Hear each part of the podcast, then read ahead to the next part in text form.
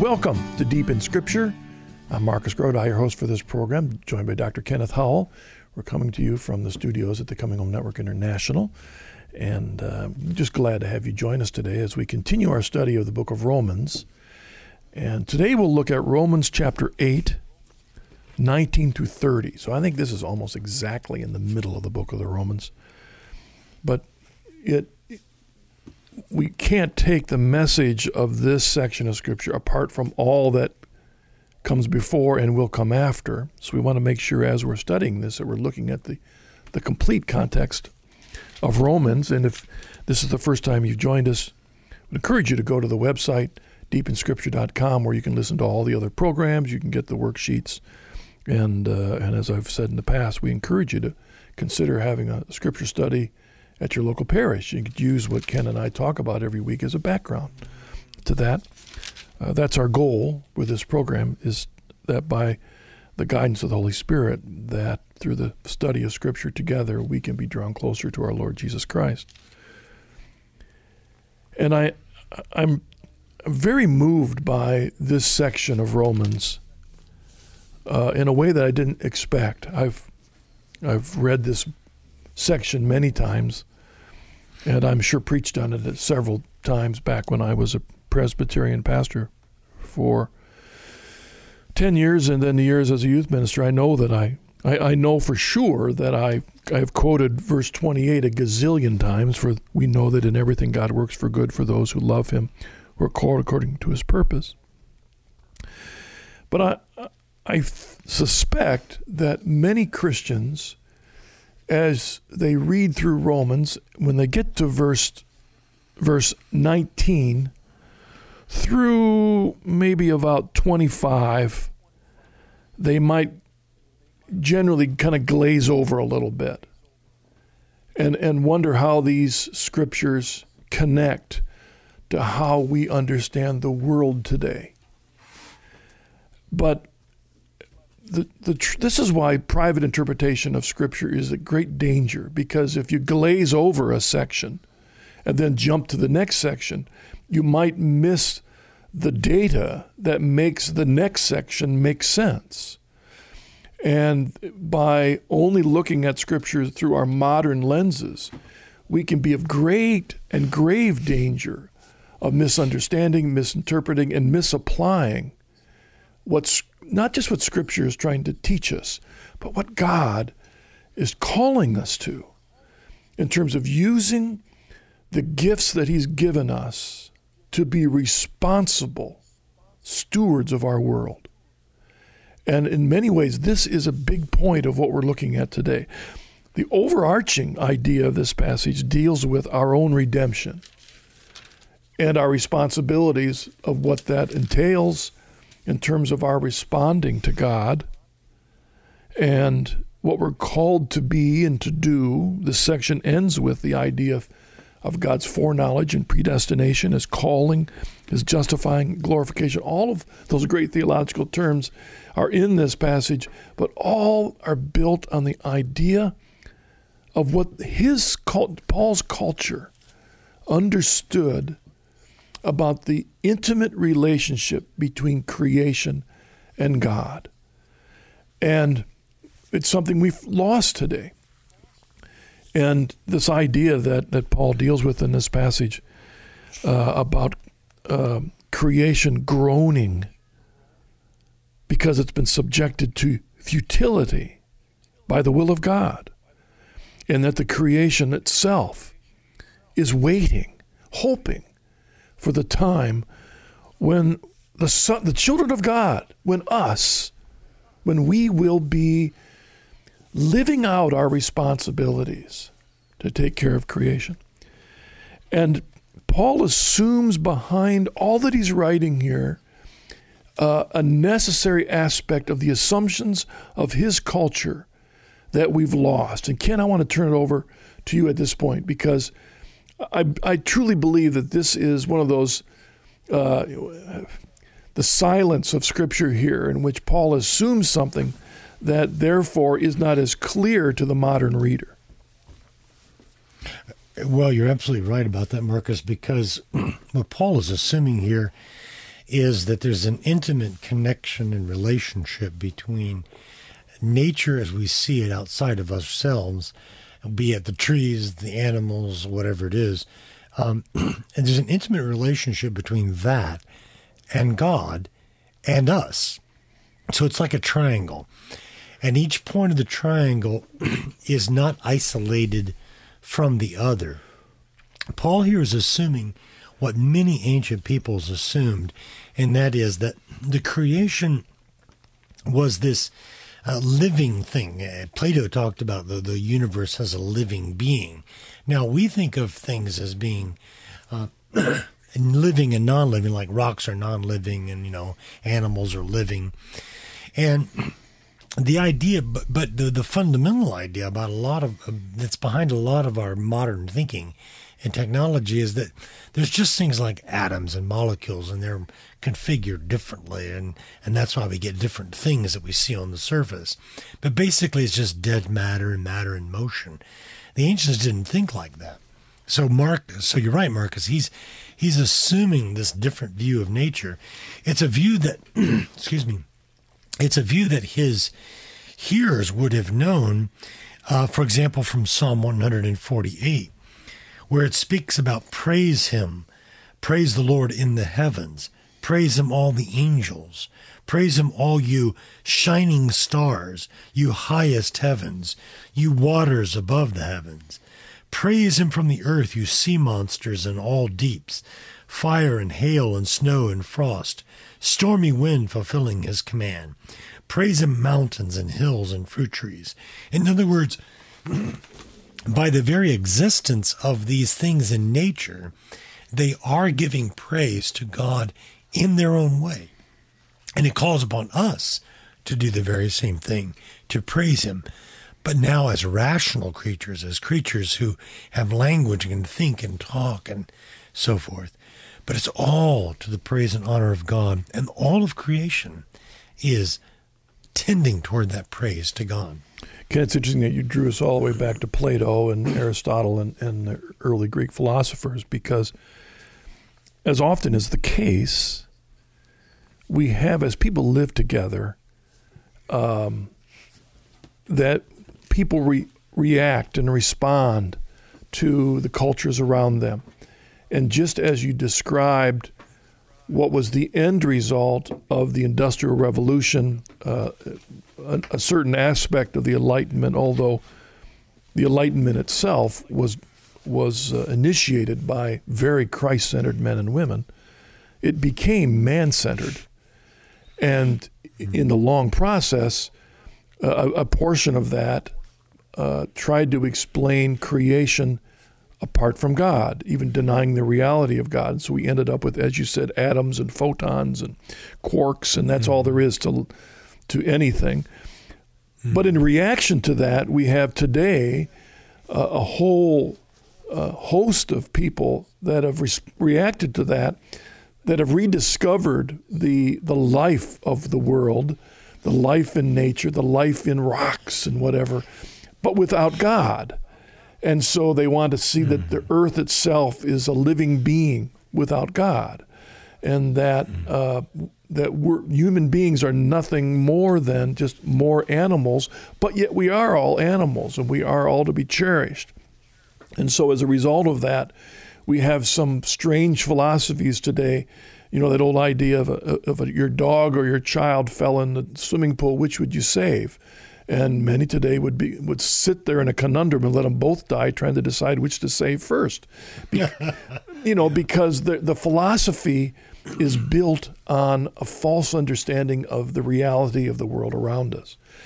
And you know, Paul is dealing with Jew, former Jews and former pagans that have come together, both of which recognize this intimacy between creation and God, but their understanding had to be uh, refocused to understand why God had created the world, what was the purpose of man as the center of this creation, and what was man's responsibility to it.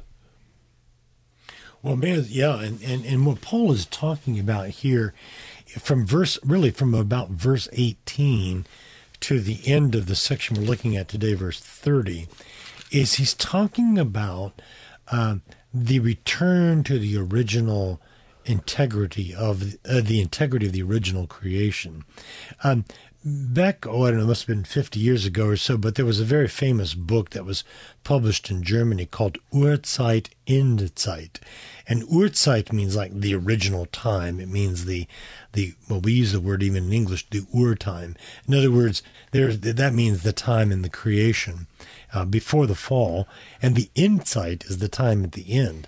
Paul here is giving us the scope. He's saying that, that there was this original integrity in creation, or rather, he's assuming that, as you've rightly pointed out. But now he's talking about the, the futility in verse 20 that the creation is subject to. Why was it subjected to that? Subjected to this futility. Paul tells us it wasn't because of its own actions or wills, but it's because of him who subjected it.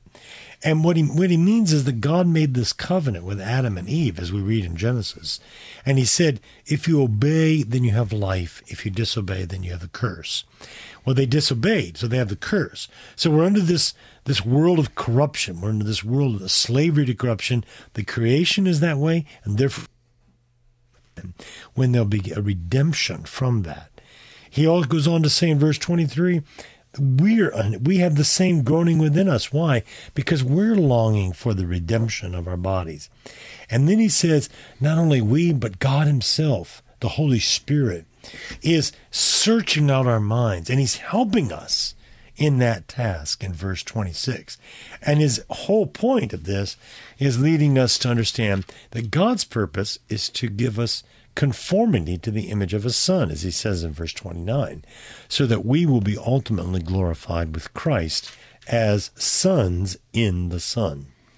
Yeah, if we look at the creation account and we look at, you know, the world, uh, the, the the critters that were created to live in that world, and then we see man as the way it's described in both the creation accounts uh, as a pinnacle of creation, one of the main differences between creation and humanity is that humanity has the freedom and the responsibility to respond to God. Creation does not have that freedom. Um, it's been blessed by God, but as a result of our sin, it was subjected to futility, as Paul says in verse 20. Um, but yet, in verse in the last part of verse 20, he was subjected it in hope, and that word hope jumps out at you um, because yeah. that that hope is the parallel with our hope. Now, this whole passage is a metaphor. He's got, on the one hand, the relationship between creation and God, and on the other hand, the parallel between our relationship with God. And in verse 24, he makes the statement, For in this hope we were saved. So um, he's, he's saying that the parallel with the hope that our creation holds as it waits, even as it groans and travail in verse 22, uh, together until now, the whole creation is waiting but it's this hope that there will come a time in the future when everything will be restored. And Ken, we could point to a lot of verses where the uh, New Testament writers talk about the new heaven and the new earth, especially in Revelation. That, that everything will be restored, a new, a fulfilled creation. But what it's waiting for is not creation to clean up its act and to take responsibility for the actions. It's waiting for us. And in many ways, that's the point of this whole thing. And Ken, I think it is again important to point out in verse 22 when Paul says, We know that the whole creation has been groaning. That phrase, we know, is the implication that the audience that Paul writes to understands this. And we may not today in our culture because we don't think this way, but that's behind this, this understanding of of this relationship that builds the foundation for this hope. Well, I love the language that Paul uses here when he says, We know that the whole creation is groaning and is in birth pangs even now, even until now. what Paul is saying here, I think, is that when God put the curse upon the world as a result of Adam and Eve's disobedience, he didn't do it with a with uh, you might say with a stamp of despair. He did it with a stamp of hope. In other words, this was a necessary curse because precisely because of that unique position that Adam and Eve had among all the creatures among all the material creatures, they alone possessed language. By the way, that's why Genesis tells us that Adam named the creatures, and no other, no other creatures can name one another. Hmm. Then, because and because they had language, they had rationality, and because they had rationality, they had what you mentioned earlier, freedom of will. So, what Paul is saying here is that because Adam and Eve, mankind in general, was this was in this unique position. God put it on curse, but he put the curse with a stamp of hope in it. And that's what Paul is saying is that if you look at creation, you can perceive this groaning that's taking place. And because we too are material creatures, we have the groaning in us as well. Hmm. Now, what are we wait? What are we groaning for? He says in verse 23, we're waiting in expectation for the adoption now, in another passage, for example, in in uh, I think it's in Ephesians chapter 1 he speaks about the fact that we're adopted sons. Also in Galatians he speaks about that. Now, he seems to speak about the adoption as being something past. But here Paul is saying that we're awaiting that adoption. But now he clarifies what he means by that when he says the redemption of our body. In other words, our, our being sons and daughters in Christ has both a past, a present, and a future aspect to it. The future aspect is that our bodies are going to be redeemed from that curse on creation and will be brought into the glorious liberty of the children of God. So Paul here, what the you might say the um, the theme, the musical theme almost that's running this passage that vibrates is one of hope. To say we are waiting for the fullness of the revelation of the children of God. You know, Ken, you you mentioned an imagery uh, uh of uh, that I think is uh, a powerful way to understand the background to this, and that's when you can in nice weather, is take a chair out into the middle of a woods and sit in front of a tree um, mm-hmm. and just prayerfully reflect. Now, you may it may sound like I'm talking like one of these new age uh, uh, tree huggers today, but uh, actually, what I'm telling you to do is exactly what Saint Bonaventure said to do. Uh, Saint Bonaventure has a wonderful book. Uh, it's not an easy read, but it's a wonderful book called Journey of the Mind to God It was written, what, Ken, in the 14th century. And in the 13th century. 13th century. And um, yeah. in this book, St. Bonaventure is, in a way, dealing with, uh, you know, how to uh, walk with the Spirit, the way Paul talks about in verse 26, 27. You know, the Spirit helps us in our weakness because we don't know how to pray as we ought. But building on this idea of this entire passage, St. Bonaventure gives a six step uh, process of growing in intimacy with God.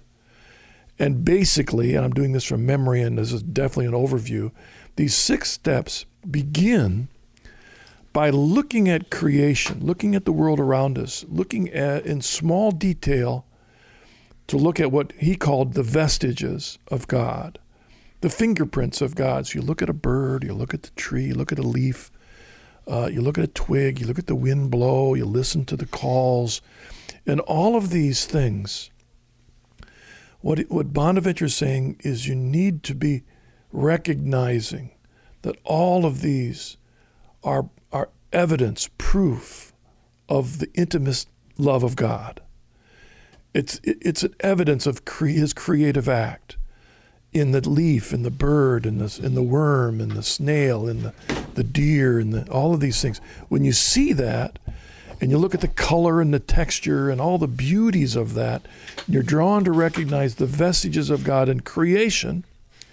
Then the next step is to say, what do those vestiges that you see in creation say about God? If you see the beautiful color in a leaf, what does that tell you about the love of God? If you if you look at the interaction between the animals and the and the plants and the soil, you see that, that what does that tell you then about the love of God? About him as a being? What kind of a being would make these things? And then the third step is you look at within yourself. You look at your at the at the beauty of your own creation and see the vestiges of God in your own creation as a being.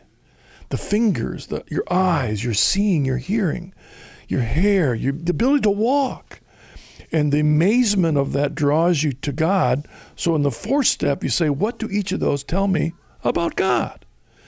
And then if you get then the fifth step is to look at God Himself in the intimacy of your heart, at the vestiges we see of Him, His uh, you know all of His characteristics, and then in the end, is drawing you to union with God.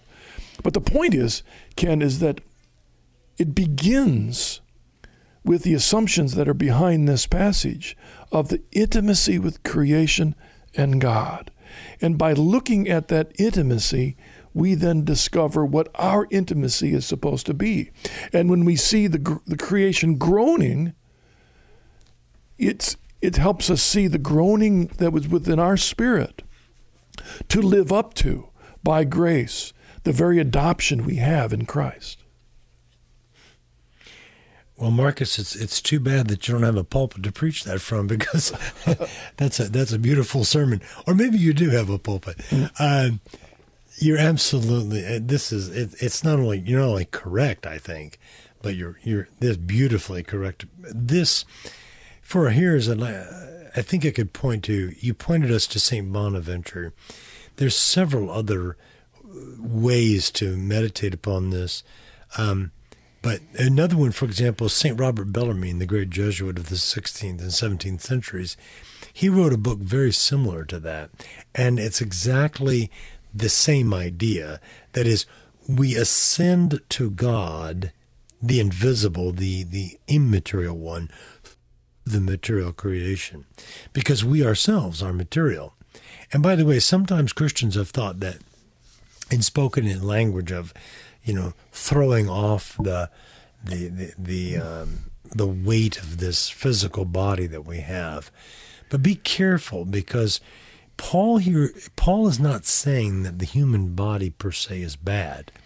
He believed, as his hearers believed, that when God said he looked at all the creation and said, It is good, it is very good, that the material world is good. What's bad is that it's been corrupted by sin.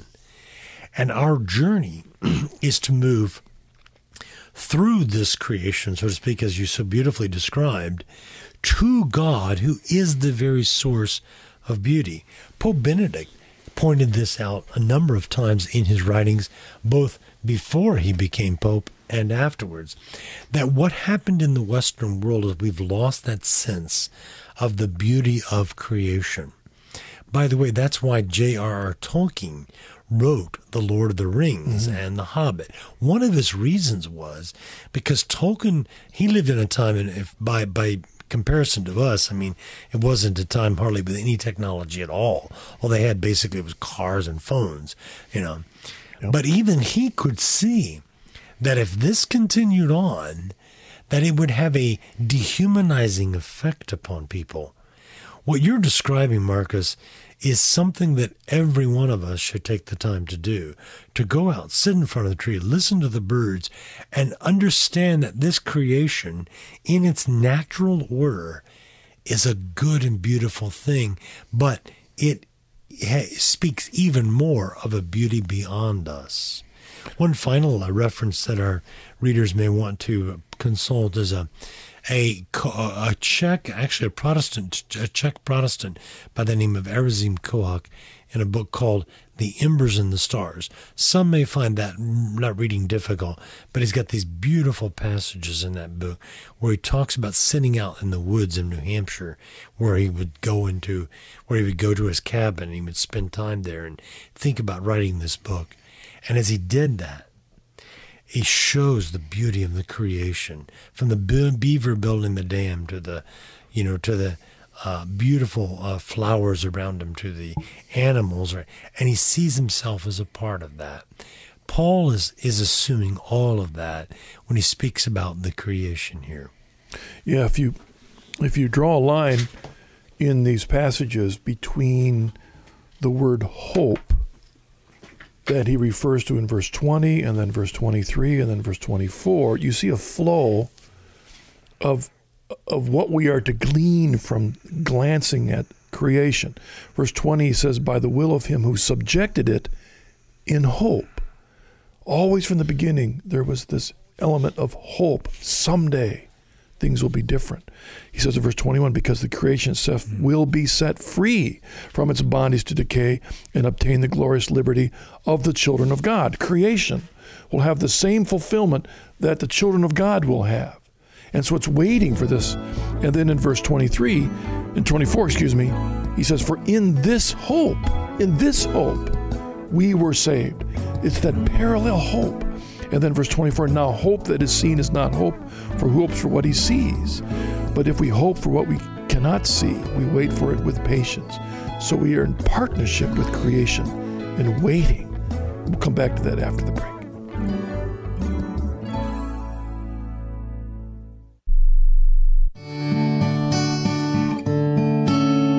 Hello, I'm Marcus Grodi, the host of this program, and like to tell you about my newest book, What Must I Do to Be Saved?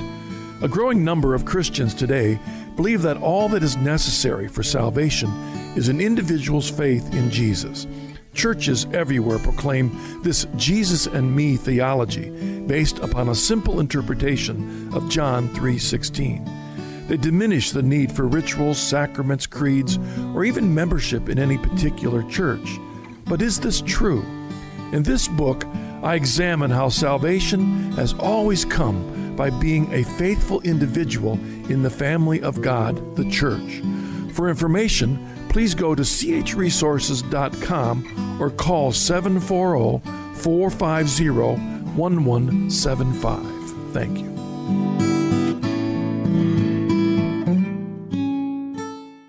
What do all these have in common? A former agnostic, a fallen away Catholic, and a once upon a time Protestant. Find out next time on The Journey Home.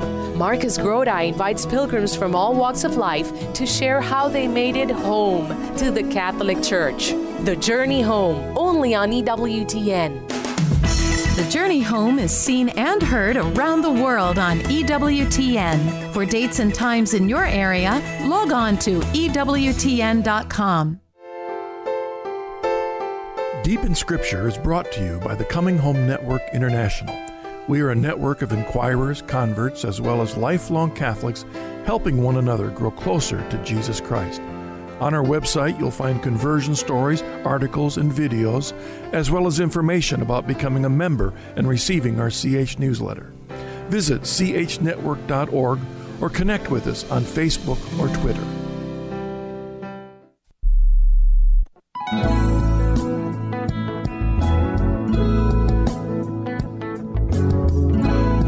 Back to Deep in Scripture. This is Marcus Grodi and Dr. Kenneth Howell. We're looking at Romans chapter 8, 19 through 30. I hope that if you're listening along, that you're looking at your own scriptures because we, we aren't uh, taking the time to read the whole passage uh, uh, because of time, but it's there. Also, you can go to the website, deepinscripture.com, and you can actually see our, our, our discussion sheet that we use. Ken, we as, as we took a break, we uh, we broke with the idea of hope that Paul makes such an important point of here. He mentions it three times in verse 20 and verse 24. He's got the word twice, and again, it's in the that metaphor between the relationship between creation and God and our relationship with God. And it's it's connected. As I mentioned before the break, you've got the creation wasn't just subjected, period, but was subjected in hope. And that hope lingers, continues on. And Paul says in verse 24 that it was in this hope that we were saved. And then in verse 24, he talks about, well, what, what is hope all about? Mm-hmm. And he talks about the mysteriousness of hope, uh, the elusiveness of hope. But Ken, uh, uh, uh, back when I was a Presbyterian pastor, I have to be frank and admit that I didn't have a file folder in my thinking for the word hope. Uh, Paul talks about in 1 Corinthians 13 faith, hope, and love. The greatest of these is love. In, in almost every one of Paul's letters, at some point, he mentions faith, hope, and love as characteristics of the Christian community. But I, I understood faith as a gift of grace in having faith in Jesus Christ, my Lord and Savior, and I understood love as my responsibility to live that faith out. But I didn't have a, a good understanding of hope because I was of the theology of the once saved, always saved. And so if I'm saved, it kind of took the wind out of the sails of understanding what hope means in the context that Paul is presenting it here. I to um, some uh, insights from St. Thomas Aquinas when he talks about this, um, as you rightly call it, the triumvirate, uh, the, the threefold uh, great faith, hope, and love. Um, he talks about the fact that one leads to the other. If we have true faith in God, then that automatically has the effect or it engenders within us hope. And hope uh, for the future engenders love. So that, for example, if we give up on something, we give up on God or we give up on other people, then we fail to love them. Uh, we will lose love in the process. But as long as we can hope for a better day, that engenders us that engenders within us a desire to move on. It's interesting that Paul says here um, that we were saved. In the version that we're using today, it says, For in this hope we were saved. There's actually other ways to translate this. You could translate it, for example, by hope we were saved. Or it could even be translated for hope we were saved. In other words, the goal of our being saved was to lead us to hope. And then in verse 25, I think he complements this by bringing in the idea of patience or endurance. Hupomone is the Greek word, or they would translate that into the Latin patientia, from which we get patience, but it doesn't mean patience in our modern sense. It means more enduring. So that when we have hope, Paul says, we will wait for that with a spirit of endurance. In other words, it engenders within us the desire to persevere in this life because we have hope within us. You know, when I look at that passage in verse 24, when Paul writes, Now hope that is seen is not hope, for who hopes for what he sees? But if we hope for what we do not see, we wait for it with patience. Um, it, it, it seems like there's a parallel, but you could substitute faith in there for hope and get the same idea. Um, I don't merely have faith that this table in front of me is solid. I know that it is because I can mm-hmm. touch it, feel it, taste it, look at it, hear it. Mm-hmm. So I know. Mm-hmm. I don't just have faith. I don't just believe that it's solid. I, I, I know that it is. And this idea of faith and hope uh, look forward to a time when we will know that Jesus is Lord. For now, I believe that to be true. Mm-hmm. We, we, we look to a time when we, when we will stand before God in the beatific vision by the grace of resurrection. I don't know that to be true yet but I believe it to be. but and this belief is more than merely, eh, you, you know, uh, making up something mm-hmm. and then kind of hoping it mm-hmm. might be true. It's based on solid facts. It's based on solid uh, uh reason. It's also based on revelation. Mm-hmm. So the resurrection of the body, uh, we believe that because our Lord Jesus rose from the dead, and when the foundational fact that gives the foundation to our faith, hope, and love is not merely that the earliest Christians believed that Jesus arose, but because they knew that he did. Because of that exclamation we make every Easter, every Easter, he is alive. The apostles saw him. That's why Paul makes the point in 1 Corinthians 15 to delineate all the people that saw the risen Lord. And so the knowing of the reality of the risen Lord is the foundation for this hope that we have that he says here that the redemption of our own bodies will be something that we will know someday, but for now we just hope with patiently.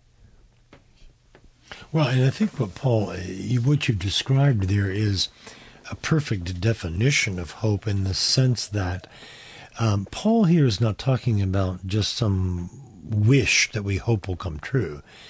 The hope that he's talking about, he says very explicitly, right? We don't hope for what we're going what we already see. We're hoping for what we don't see. But the hope that he's talking about here, I think, um, can be um, perhaps translated a confident expectation.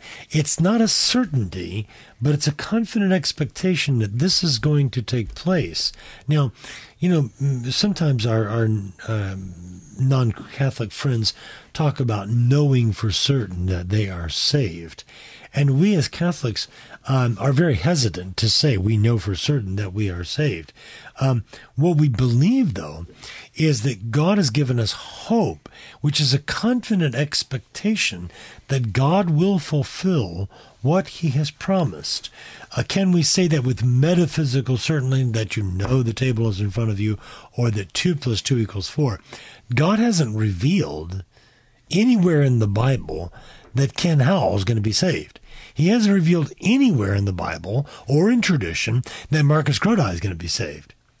So, how can we know that with the same certainty? Well, God doesn't give us that certainty. What He gives us is hope. And there's a reason why He gives us that hope. That is the confident expectation that He will fulfill. It's because if we're continually looking to Him, then that creates within us an endurance and a virtue that's moving toward the fulfillment of the grace that He's already given us. So, hope is what we really need. We don't need to know for certain that we're going to be saved. What we need is the expectation that God will fulfill what He has said. You know, as you were talking about that, Ken, it made me think about why the faith of the early martyrs why immediately they were recognized as saints and they were lifted up as models to follow because they were they were um, models of men and women of hope uh, mm-hmm. and faith. Yeah. Uh, imagine if they were brought before the Roman emperor and the Roman emperor held in front of them a rock and says, You must deny that this is a rock and they would have stood there and said, mm-hmm. "Excuse me, but it's a rock." He said, "No, you must deny it's a rock. No, it, it's a rock. But unless you deny it's a rock, we're going to kill you." And you're standing there saying, "But but it's a rock." And so, if you were killed because you wouldn't deny it's a rock, uh, you might have been lifted up for a man of courage to stand for what is reasonable, but it doesn't make you a man or woman of faith. It's a rock. Mm-hmm but they were held before Caesar for is Jesus Lord? And that's a matter of faith. That isn't, you know, the, the substance of that is something that we is built on a lot of reason, but it's something that every one of us takes a stand for in our culture because we recognize that a, a, a certain aspect of our faith in Jesus Christ is something we don't see or hear or touch. It's a matter of faith. And so, men and women that are willing to die for taking a stand for Jesus Christ, as, as Paul says in the, I mean, as Jesus said in the Beatitudes, persecuted for his name's sake. You're, that's a matter of sainthood because you're willing to die for what you believe to your core of being is true.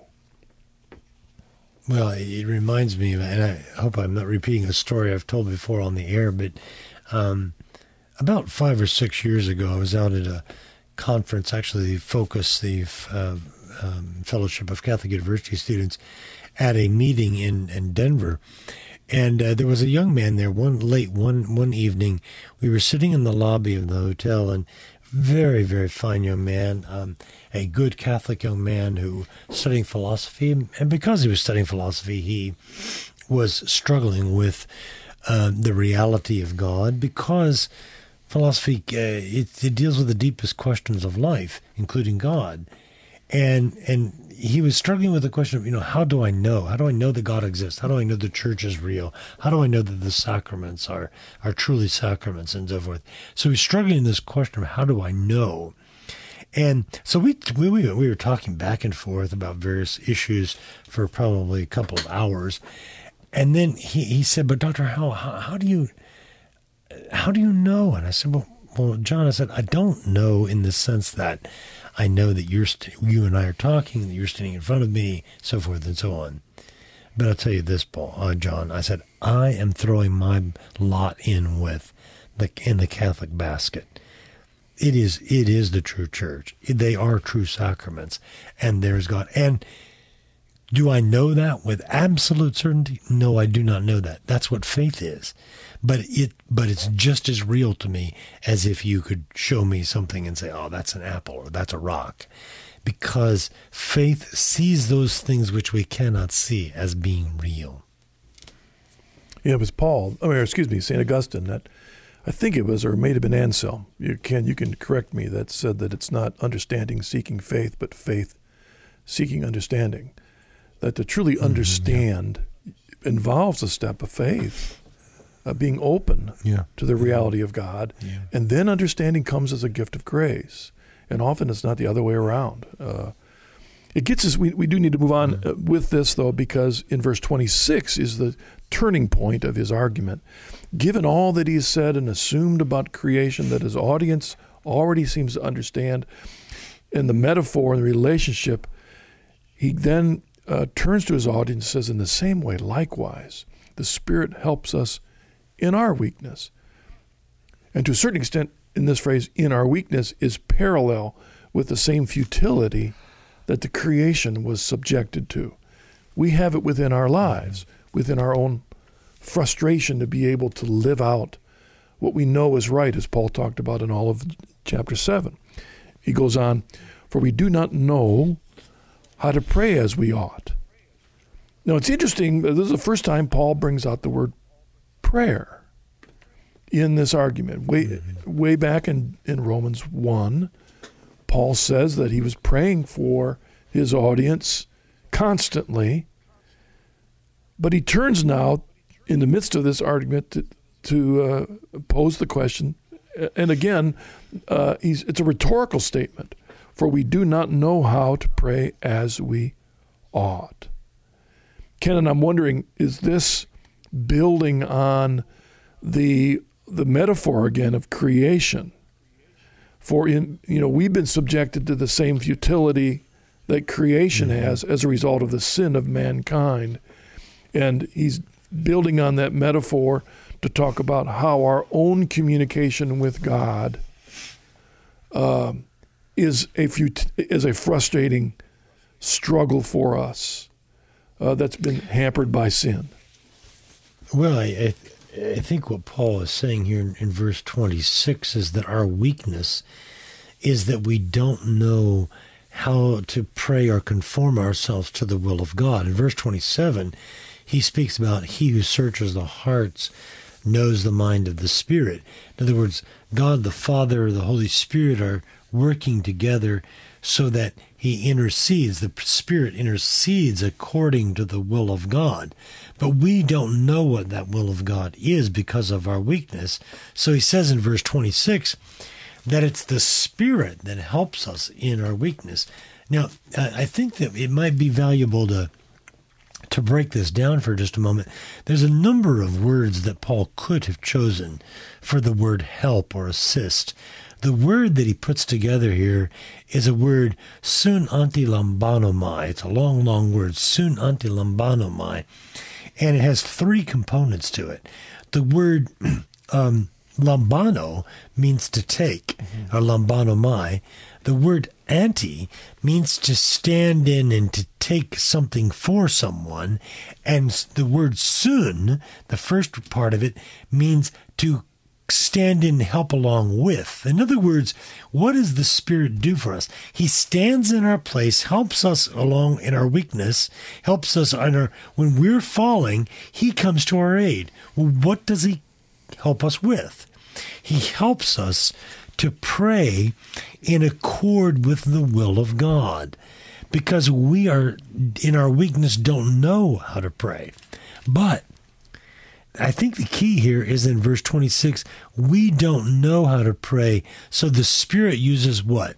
He uses these unutterable groans, these groans that are too deep for words. And we relate to God through words. So we don't even know exactly what the Spirit is praying, but we know that our prayers, as imperfect as they are, are taken, thrown into the mix of the Spirit, so to speak, and brought before the throne of God to be acceptable to God. It's interesting that in the history of the church, building on the, the heritage it received in continuity from Judaism, that that prayer has always been taught uh, generally that um, it begins with audible prayer. So, in other words, it engages our senses, um, our eyes, our ears, our our voice, and then moves to meditation, in which it's more of an inner reflection on what we're saying, what we're reading, to uh, almost a um, uh, an effortless communion with God in, in contemplation. I mean, that's kind of a, a, a real simple overview of what I've seen as I've uh, studied prayer in the history of the church, that there's always been this emphasis to uh, begin to not discount the need for audible, uh, verbal use mm-hmm. of the senses in prayer.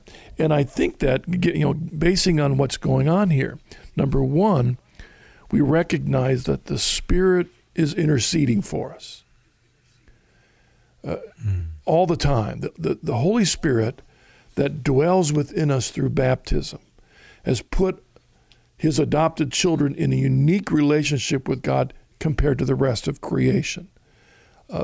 We have to understand that from what our Lord says and what the New Testament writers, the early church, the early writers, that this intimacy we have with the indwelling of the Holy Spirit puts us in a unique relationship with God. And so we have this intercessor who was sighs too deep for words, it says in verse 27. Now, I've often heard charismatic want to argue that that's tongues, and that, that that's really reading into this far more than uh, I think could have been intended. I think the parallel here goes all the way back to creation groaning in travail until now.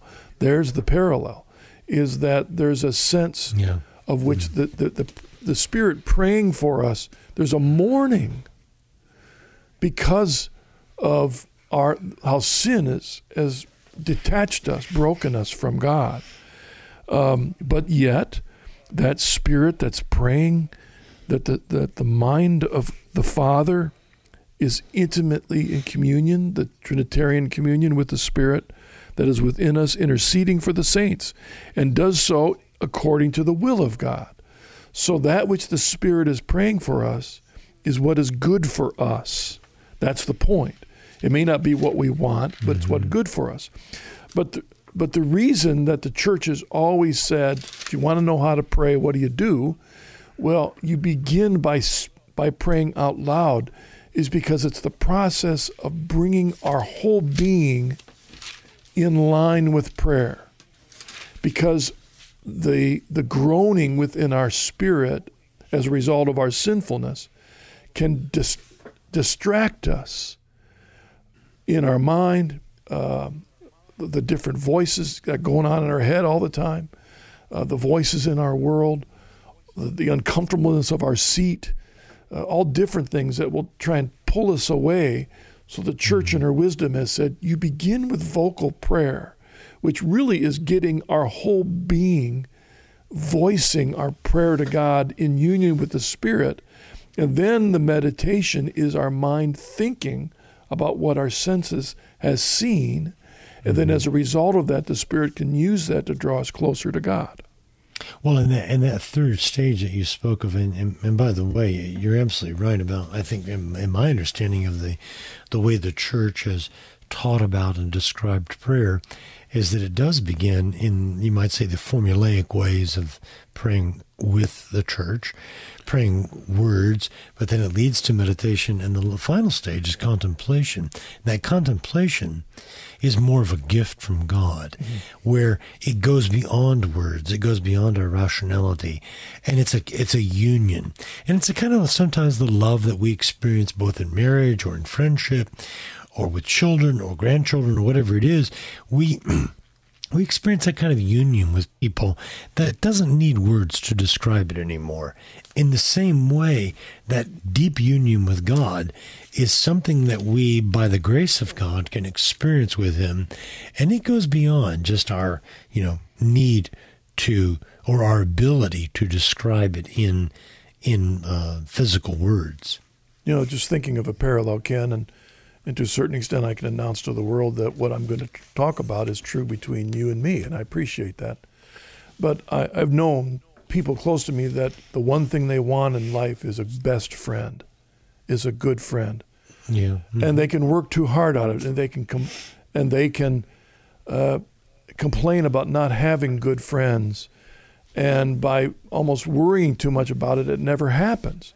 But how does a, fr- a true friendship happen? It begins by giving love freely. It begins with ourselves mm. giving love freely to another person without expecting anything in response. So it involves our efforts fully at first. And then in time, if it's engraced by God, then the person you're trying to, to care for responds back. And then in mm. time, if grace works in the life of that other person, then they, by their freedom, may turn and give freely to us. It's a process that mm-hmm. begins with us giving first freely. Well, that's the prayer process you've talked about. The reason we use our sensual aspects to prayer is it begins with us reaching to mm-hmm. God. And then meditation is when you kind of have both happening at the same time the work of God and our work, and then contemplation is all a gift of God. It's the flow. Knowing that underneath the Spirit, the reason we even want to pray in the first place is because the Spirit has called us to want to be close to God.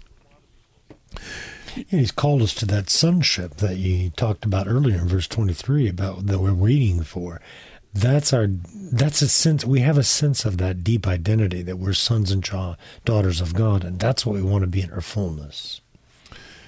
This brings us to that that passage that we've so many Christians have quoted over and over and over again. We know that in everything God works for good with those who love him, who are called according to his purpose. We're going to need to pick up on this and lead, what we'll start next week uh, is we'll start at verse 28 and go all the way to the end of Romans. But Ken, it seems that verse 28 really emphasizes that partnership we have with God. That God yeah. is able to work things to, towards goodness for those that are in partnership with Him, who love Him and are called according to His purpose. It's a both and, this intimacy we have with God in our love relationship with Him. We'll pick up there then. Ken, thanks for joining us today. Thank you. And all of you, thank you for joining us on this program. Again, if you go to deepinscripture.com, you can listen to the older programs. Uh, we'd love to have an email from you at dis at chnetwork.org. God bless you.